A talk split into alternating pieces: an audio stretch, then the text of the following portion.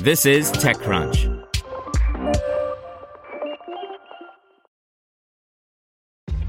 This episode is brought to you by ShipStation. You know, some things take a lot of work, like sending little robots to far off distant planets. And just as that's challenging, so too is running a successful e commerce business, especially when there's so much to do. So I want to introduce you all to ShipStation. Now, I love using ShipStation because of its easy to use dashboard, which makes managing orders and printing labels a breeze and super smooth. Oh, and the customer service is just out of this world. It's exactly what you need to help grow your business. Sign up for your free 60-day trial at shipstation.com slash technews. That's shipstation.com slash technews. This podcast is supported by Tools and Weapons, the podcast hosted by Microsoft Vice Chair and President Brad Smith. Each episode features insight you won't find anywhere else from the center of the conversation surrounding emerging technologies like AI. Right now in the podcast, you can hear a special episode where Brad Smith lays out Microsoft's vision for a vibrant marketplace driving the new AI economy. To hear more, follow or subscribe to Tools and Weapons with Brad Smith wherever you get your podcasts. This is TechCrunch. Here's your Daily Crunch. Coming up, Samsung gets on the mobile wallet train, eBay goes live, and Instagram's new full screen feed. Samsung announced that it's launching Samsung Wallet to enable users to store select digital keys, boarding passes, identification cards, and more all in one location. The company says Samsung Wallet combines Samsung Pay and Samsung Pass into one secure platform.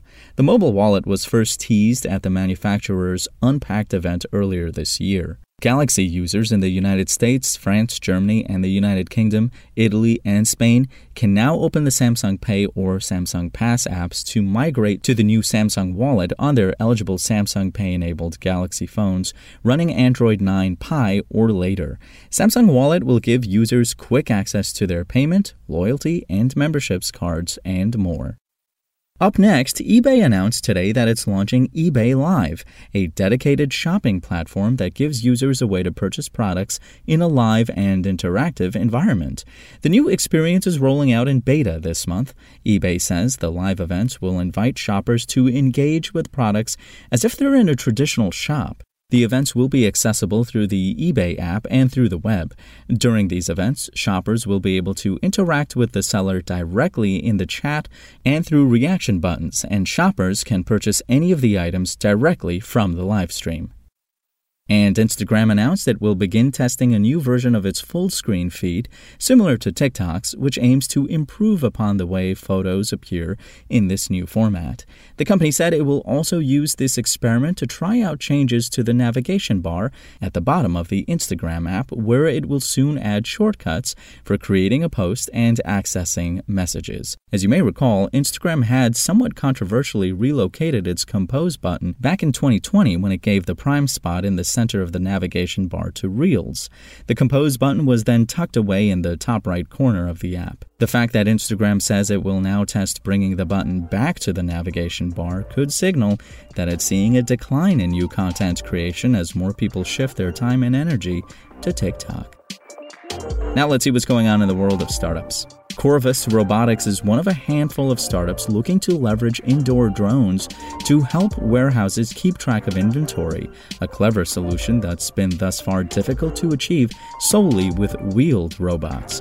Corvus is now positioning its product as the first unmanned warehouse inventory drones to enable fully automated inventory management and just received a $5 million seed round. Just days after publicly traded real estate tech companies Redfin and Compass laid off a combined 900 plus employees, Another prop tech, Homelight, is announcing that it has secured $60 million in capital and $55 million in debt financing. The company also announced today that it is acquiring Accept.inc, a Denver based lending startup, in an all stock transaction for an undisclosed amount. And on demand food delivery startup Jokr said it was shuttering its New York and Boston deliveries as of June 19th and leaving the U.S. market altogether.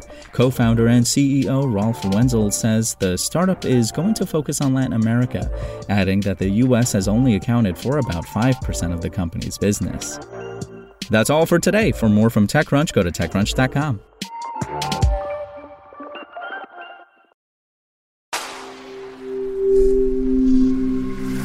Spoken Layer.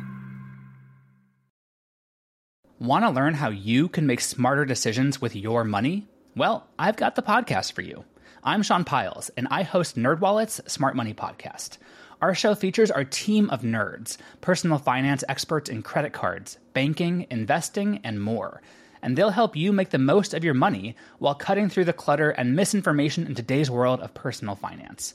You'll get clarity on strategies to help you build your wealth, invest wisely, shop for financial products, and plan for major life events. Listen to NerdWallet's Smart Money Podcast wherever you get your podcasts.